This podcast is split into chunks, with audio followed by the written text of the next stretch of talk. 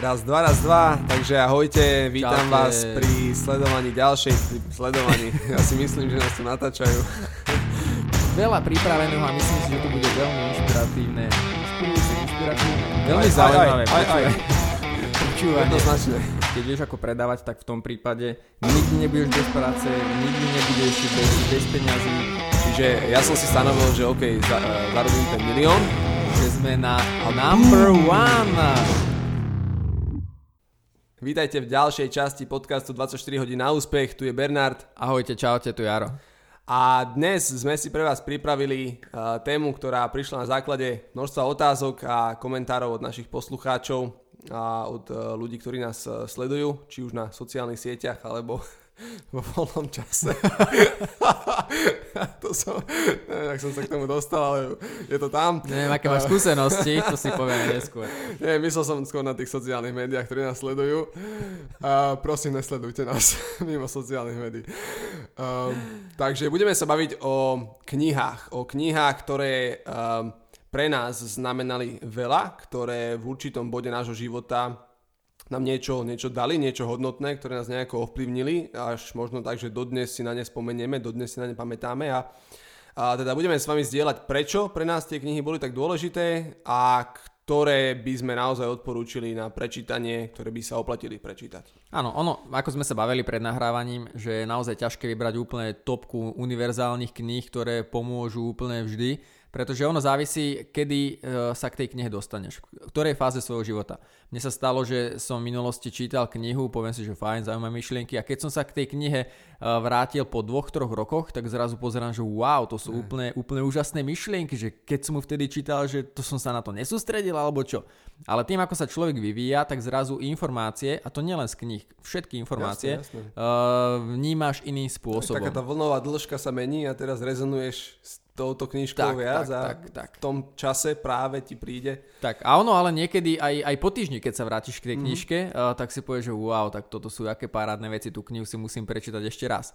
Jasne. No ale dneska sme vybrali pre vás štyri knihy, každý za seba, ktoré v tejto fáze si myslíme, že každému môžu pomôcť. Tak. A ten spôsob, akým na to pôjdeme, je, že uh, tie knihy, aspoň teda u mňa ten zoznam je vždy z rôznych oblastí. Čiže uh, aj každý z nás rieši rôzne oblasti, uh, tak uh, tie knihy, ktoré budem spomínať ja, tak každá sa viaže na nejakú inú oblasť a v tej oblasti ma ovplyvnila najviac. Takže kto ide prvý? Idem ja? Začni ty. Dobre. Uh, Takže úplne, úplne uh, prvá kniha, keď som rozmýšľal nad tým, že tak čo by som, čo by som odporúčil, úplne prvá, ktorá ma napadla a ktorá je dodnes uh, v mojej knižnici, je od Warrena Buffetta a Snehová gula. A myslím, že už aj po slovensky. Ja, to je taká tá hrubá kniha. Veľmi hrubá kniha, myslím, že má asi osemsto deväťsto strán. Ale volá sa teda Snehová gula, alebo ja som mu čítal uh, pôvodne v angličtine, Snowball. V zime. V zime som mu čítal. A, znači, fakt som asi čítal v zime, keď som spomínal. Čítal som mu, keď som mal sedemnásť rokov a um, táto kniha je Warren Buffett, jeden z najúspešnejších investorov na svete. Momentálne hodnota jeho majetku osemdesiat miliárd dolárov. Myslím, že je tretí, štvrtý najbohatší. Stále sa drží v tom nejakej tej top päťke. A drží sa tam už dvadsať tridsať rokov, čiže očividne to není iba nejako, že akože sa mu raz zadarilo, ale má v tom očividne nejaký systém. No a v tejto knihe je to e, zaprvé biografia jeho života, takže o to, že čo ho viedlo k tomu investovaniu a ako postupne budoval to svoje investičné portfólio, ale to najdôležitejšie, čo som si z toho zobral ja, je filozofia toho investovania. Takže on tam dáva skvelé také veci, že ako on o o investovaní rozmýšľa, čo paradoxne dá človeku oveľa viac dlhodobo, než nejaký konkrétny tip, že teraz investuj do tohto, ale ty ani nevieš prečo. Veľmi, veľmi známy je tým, že povedal, že reputáciu buduje štyridsať rokov, ale prísť o ňu dokážeš za päť minút. Mm-hmm. A to bolo o tom, že jeho rozhodovanie o tom, do čoho investovať, nebolo založené iba čisto na tom, že ako čo najviac zarobiť, pretože mohol investovať s bankami, ktoré neskôr proste padli, pretože sa zistilo, že proste klamali a tak ďalej, akože fingovali nejaké účtovnícke knihy. Ale jeho rozhodovanie, aj teda spôsob, akým potom viedol tie spoločnosti, alebo respektíve rady, ktoré dával manažmentu, bolo, že aby naša reputácia bola solidná. To bola taká prvá kniha. Warren Buffett uh, Snowball. Hovorím, je to, je to robota, čítanie tejto knihy, pretože to má osemsto strán, čiže nie je to sranda.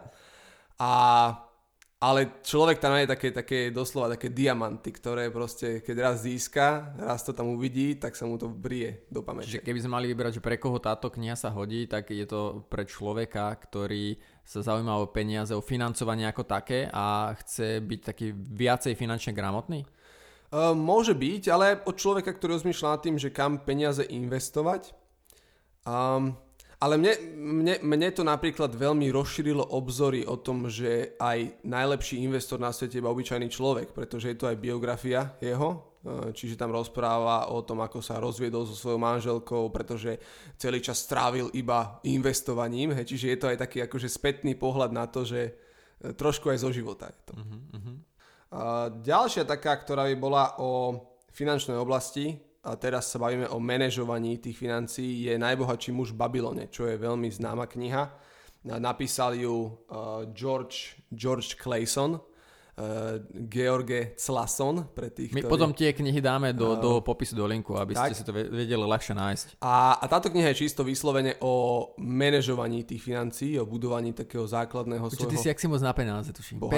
Penáze, penáze. Vyzerá to tak, že? Keď čím, to teraz tak na tým rozvýšľam, ja som zvedavý, čo bude tá tretia kniha. Potom. Vôbec sa to nehambím. Vôbec sa to nehambím. Dobre robíš. Uh, ne, už od malička som počítal peniaze. A... Um, Táto kniha je dobrá v tom, že je to príbeh, že to není uh, typu, uh, no každý mesiac musíš odkladať toľkoto, ale je to na základe príbehu, čiže je to príbeh najbohatšieho muža v Babylone, ako sa on stal týmto najbohatším. A pamätám si takú historku s mojou jednou ex-priateľkou, kedy uh, ja som jej stále sa snažil nejako dať najavo, že by mala troška manažovať tie peniaze rozumnejšie, pretože ona sama vedela, že jej to moc nejde. A... A ja som, ja som jej teda hovoril, že no mala by si robiť toto, mala by si robiť toto a išlo to jedným uchom, no druhým von. A potom ma videla, ako som čítal túto knihu, pretože mám taký zvyk si raz za rok túto knihu prečítať. A sa ma pýta, že čo, čo to čítaš? A ja, že ja takú knižku proste Najbohatším v Babylone. Ona, že áno, že môžem si ju ja prečítať. A ona začala čítať a za štyri hodiny ju mala prečítanú.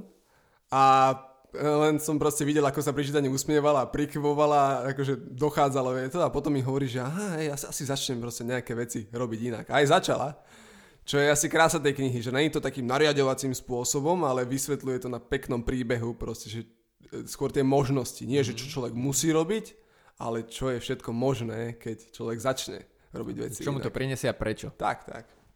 A, dobre, čiže to je finančná oblasť a...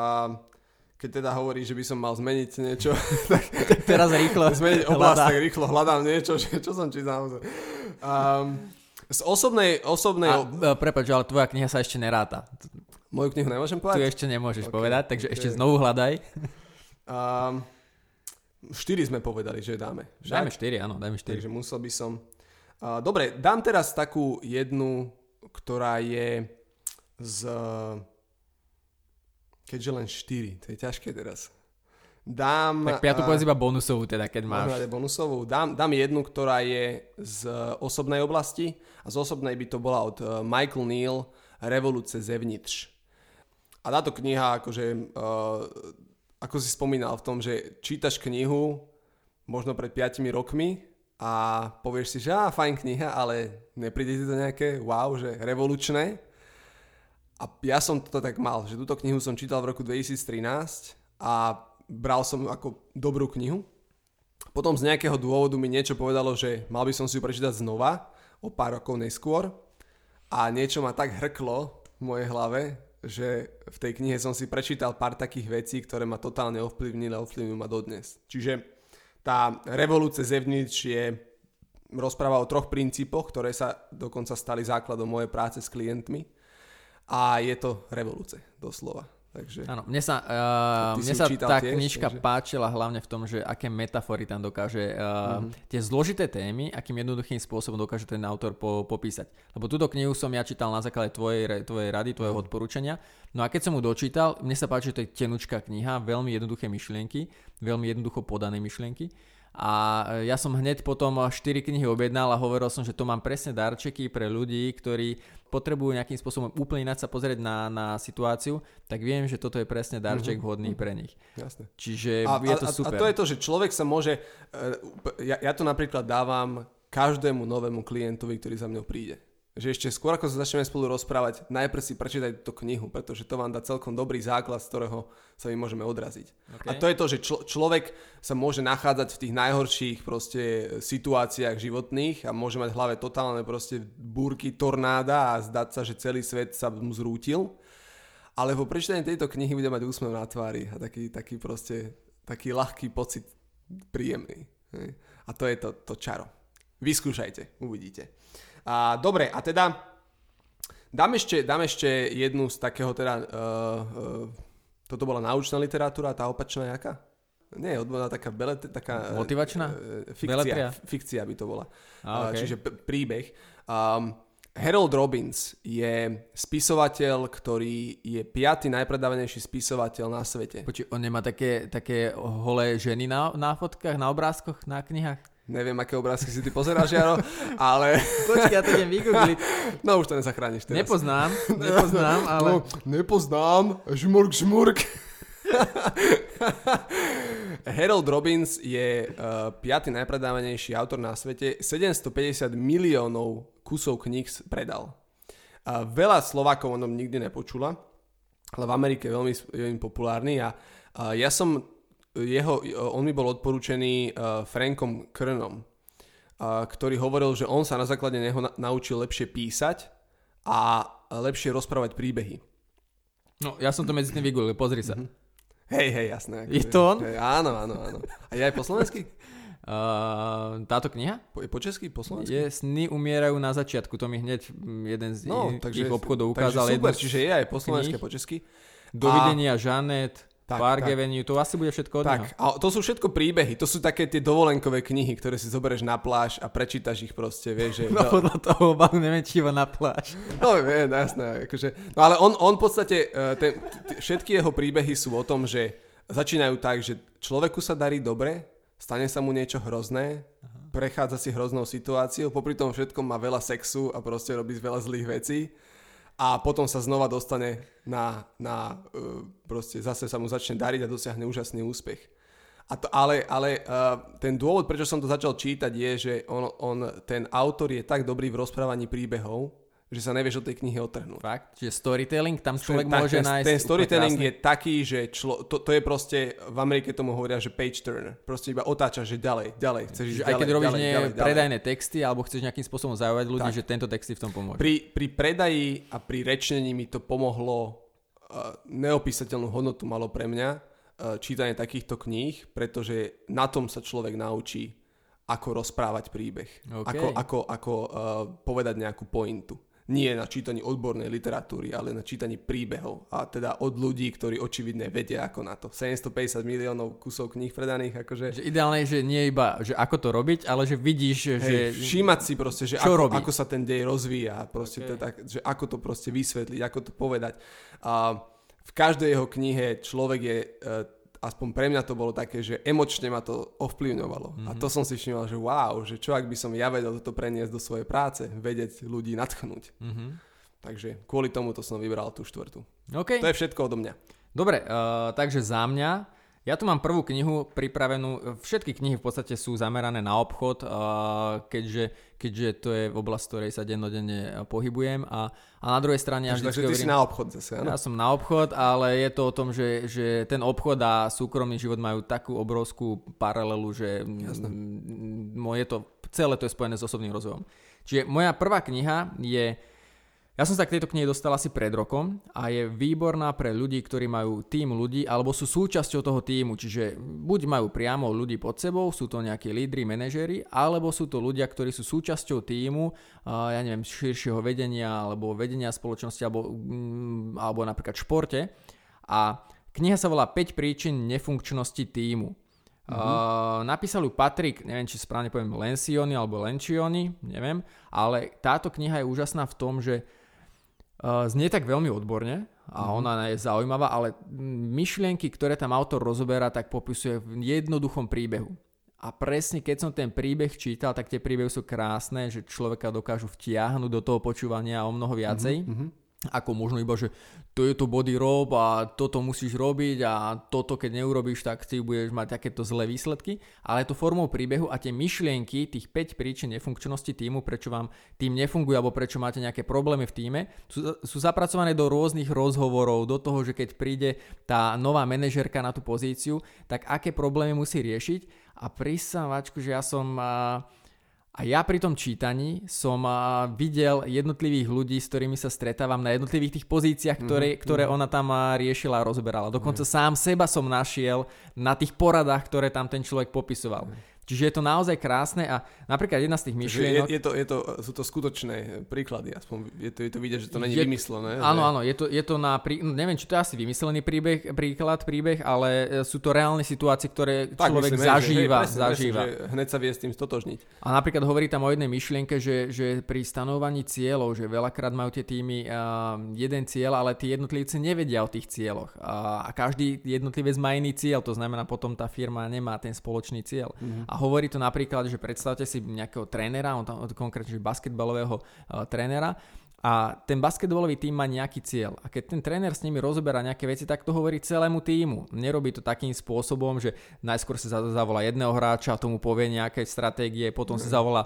druhého hráča, tomu povie nejakú ďalšiu stratégiu. A povie mu to inak. Áno, a čiže... že hovorí pred tým celým tímom a toto je často jedna z tých príčin, prečo tímy nemajú dobré výsledky, že každý ten jednotlivec má iný iný cieľ, inú mm-hmm. myšlienku, ktorá sa nespája s tým uh, cieľom firemným. Super, super.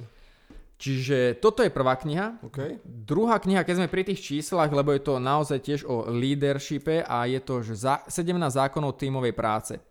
A napísal ju známy, známy autor John, John Maxwell. A ja on, som ho označil takým, takým naozaj uznávanou autoritou. On je, on je naozaj pecka v tomto. Leadership. A ja som, ja som ho raz označil, že túto knihu čítam a som ho označil na Instagrame a dal, že páči sa mu to. Tak Yo, díky, tak, John. Takže ty si slávny. Thank you, John. No a táto kniha je úplne úžasná. Keď, keď by som mal vybrať jednu jedinú knihu na vedenie ľudí, tak toto je naozaj úplne, úplne pecka, úplný základ, pretože tam nájdeš naozaj všetko, čo potrebuješ na líderskej pozícii riešiť. Mm-hmm. Keď máš tým ľudí, tak toto je kniha, ktorú musíš mať u seba a nie len, že si ju požičať, to sú veci, ktoré mus- musíš tú knihu zabezpečiť, musíš ju vlastne, mm. musíš sa k nej pravidelne vrácať. Uh, ďalšia vec, túto numero knihu... Tres. Numero tres. Túto knihu ma viem, že máme spoločnú, lebo tu som čítal aj ty a ja a mm-hmm. je to od jedného z top autorov, ktorého my obidva máme radi a je to tak. Grant Cardon a je to Be Obsessed or Be Average. A toto je kniha... Čiže buď posadnutý, alebo buď, priemer, buď priemerom. Buď priemer, áno, áno. Um, a on, on razí tú myšlienku, že jednoducho, keď niečo robíš, tak musíš byť do toho maximálne um, namotivovaný, nakopnutý, robiť obrovskú aktivitu. Tak, musí byť v tom na sto percent. Tak, aby, toho... aby si sa ne, nesral s tým priemerom, aby si bol naozaj ten nadštandard, nadpriemer, aby si robil excelentné veci, excelentné výsledky. A popisuje aj tú jeho cestu v tejto knihe, že ako zmeniť to uvažovanie. Mm. Mm-hmm. Ako on musel meniť to uvažovanie, ako z predajcu, ktorý bol neúspešný, sa stal uh, veľmi, veľmi dobrý podnikateľ, biznismen, ktorý má teraz vlastné lietadlo a Rolls-Royce a podobné veci. A, a to som sa ja všimol, um, pretože už som pár takých, od pár takých ľudí čítal knihy. Jeden z nich bol ten Dan Kennedy, ale to možno niekedy inokedy spravíme pod, uh, epizódu. Um, ale ten jeho postoj je, že to buď posadnutý, že nerobí iba jednu vec a neuzavri to tak, že ako, ako toho ty veľa robíš. Mm-hmm. Vieš, že robí ich proste dvestopäťdesiat a stále hľadá, ako môže robiť dvestopäťdesiat tú prvú. Mm-hmm. A ja som si to potom prebral, keď som, keď som ešte rozbiehal svoje podnikanie, pretože ja som, uh, robil som coaching a predával som produkty a myslel som si, wow, proste ako podnikám. A potom, keď som začal študovať, že ako to robia naozaj úspešní ľudia, tak som videl, že majú tristopäťdesiatosem aktivít, stíhajú všetky, a ešte stále majú čas na veľa vecí a ja som tu mal dve aktivitky, mini aktivitky, áno, áno. Hej, a myslel som si, aký som ja veľký boss. Áno. A tak som potom na základe toho som začal robiť som semináre, pridal som do toho mastermind skupinu, začal som investovať, začal som sa venovať ďalším aktivitám a to bolo to, že išiel som do toho viac a viac naplno a objavoval som, že wow, že tá moja kapacita je oveľa väčšia, ako som si myslel, ale najprv som do toho musel vbehnúť, najprv som musel byť Mm-hmm, posadnutý mm-hmm. a zrazu proste sa začala zväčšovať tá, tá, tá, inak nejaká, začneš tá uvažovať, áno. A to, toto, mne sa páči na ňom, že aký dokáže robiť marketing ten človek na sociálnych sieťach. A to je, mali by som povedať, že má šesťdesiatjeden rokov. No, čak? Čiže, čiže, stá, čiže a má energie viacej ako... No, starý pán, opatrne s týmto. Starší pán, to som chcel povedať. Uh, no nie, ale keď to porovnám so sebou, vieš, keď to, tak pre mňa to je proste šesťdesiatjeden je starý pán. A, ale na Instagrame, na Facebooku, na sociálnych sieťach je uh, miliónkrát lepší ako ja. Tam som smeroval s tým, že keď Aha. starý pán, vieš, som to tak uzavrel. No a um, on, on je naozaj uh, úžasný príklad toho, ako, ako robiť tie sociálne siete. Lebo on je v tomto fanatik a to, čo deklaruje, teda, že to, že robte, robte masívne akcie, masívne, masívne veci, tak tam človek vidí aj reálne, ako to u neho funguje. A mne sa páči, že veľa vecí komunikuje tak transparentne, proste, že, že nerobí nejaké rúška, tajomstva a podobne. Mm-hmm. Je, je to skutočne naozaj dobrý marketér, dobrý predajca, dobrý biznismen. Dobrý vzor. Dobrý vzor, áno. Že, že nehovoriť iba to, čo máš robiť, ale naozaj je vidieť, že žije to. No, to isté, čo ti hovorí. Pre, pre obchodníka a pre podnikateľa, aj pre investorov, akože skvelý vzor. Tak, tak, tak. Áno, treba si z toho vybrať tie svoje informácie, lebo na nie každému môžu byť niektoré veci príjemné, keďže to je taký americký typ predajcu, to znamená taký hard, tak. Že taký možno viacej, viacej nátlakový to nazvime, a nie možno každému uh, slovenského uh, konzervatívnejšieho uh, pohlavia by to mohlo byť OK, ale je tam krásna inšpirácia, takže odporúčam určite.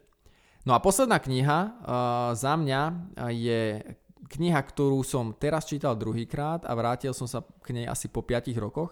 A je to veľká kniha rečiteľa, a ktorú na mena napíšem do, do, potom do popisu, a, ale táto kniha je úžasná, že ja som prečítal viacero kníh o rečiteľa, ale táto je v tom špecifická, že oni nielen povedia, že keď urobí ten človek toto, tak to znamená toto. Keď urobí toto gesto, tak to znamená toto. Ale idú viacej do hĺbky a popisujú práve tie, tie, uh, tie gesta, kde majú nejaký pôvod. Mm-hmm, že prečo mm-hmm. jednoducho to gesto ten človek vôbec urobí, a je tam také zaujímavé informácie, že historicky niektoré veci si nesieme ešte ako od detí, mm-hmm, uh, že akým spôsobom sme sa naučili ukazovať, že nie, keď kývame s hlavou. Uh, prečo si niekto dáva uh, neviem, okuliare, ten rám okuliarov do, do úst a prikladá si ich perám. Mm-hmm. Uh, čo to znamená, keď, keď napríklad uh, žena fajči cigaretu a má zdvihnutú ruku uh, a smeru, smeruje tvoje zápestie k nej, uh, mm-hmm. teda jej zápestie k tebe. Mm-hmm. Čiže uh, nehovorí iba, že čo to znamená, ale že ako sme sa k týmto gestám dostali a ten pôvod. Čiže zrazu tie veci, ktoré zažívame dennodenne, dokážeš pochopiť, nie len, že sa to musíš naučiť namemorovať, ale dokážeš pochopiť ten význam. Mm-hmm. A to je presne veľa z tých kníh, ktoré sme tu dneska rozoberali, tak boli práve jedna, uh, tie také aha momenty vznikajú nie len, že ti povie človek, čo máš robiť, ale máš tam tie dôvody, že pre, prečo, prečo to takto je. A vtedy vznikajú tie, tie aha momenty. Tie aha momenty. A tieto knihy, uh, minimálne teda konkrétne táto posledná je tá, že keď uh, nemusíte ju celú prečítať hneď, aby ste mohli začať sa tým riadiť, ale prečítať si si pár strán a viete to hneď aplikovať. To sú tie okamžité, okamžité veci, ktoré môžete už po obede začať sledovať na ľuďoch. A možno ešte na, na, nakoniec by som dodal, že uh, jedna, čo som si všimol aj, aj pri klientoch, aj v tej mojej knihe o tom rozprávam, že veľakrát nám sa zdá, že to, čo je úžasné, sú tie knihy. Ale, ale tej knihe hovorím o tom, že, že veľakrát to funguje tak, že my si v tej knihe prečítame niečo, čo momentálne proste sme v takej vlnovej dĺžke, a prečítame si nejaký príbeh alebo si prečítame nejaký postoj človeka, a natoľko sa nám to páči, že tá naša nejaká inšpirácia sa prebudí. Pretože si čítame príbeh a povieme si, že ha, zaujímavý príbeh, toto by som aj ja mohol spraviť s mojím tímom. Mm-hmm. Alebo ha, Grant robí toto, toto by som mohol spraviť aj ja. Takže uh, vec, ktorú som si všimol, je, že veľakrát to není ani tak o tých knihách, ako skôr o tom, čo v tie knihy z nás dostanú, čo v nás prebudia, niečo také áno, zabudnuté. Áno. A ja potom klientov vediem k tomu, aby si viacej, aby viacej strávili toho času s tou inšpiráciou, než aby hneď išli do ďalšej knihy a viacej informácií. Ale keď tráviš viacej času s tou inšpiráciou, tak ono ťa to povedie ešte hlbšie a hlbšie k tým aha momentom. A potom je naozaj z toho aha veľký moment. Jo. Takže toľko. Uh, OK.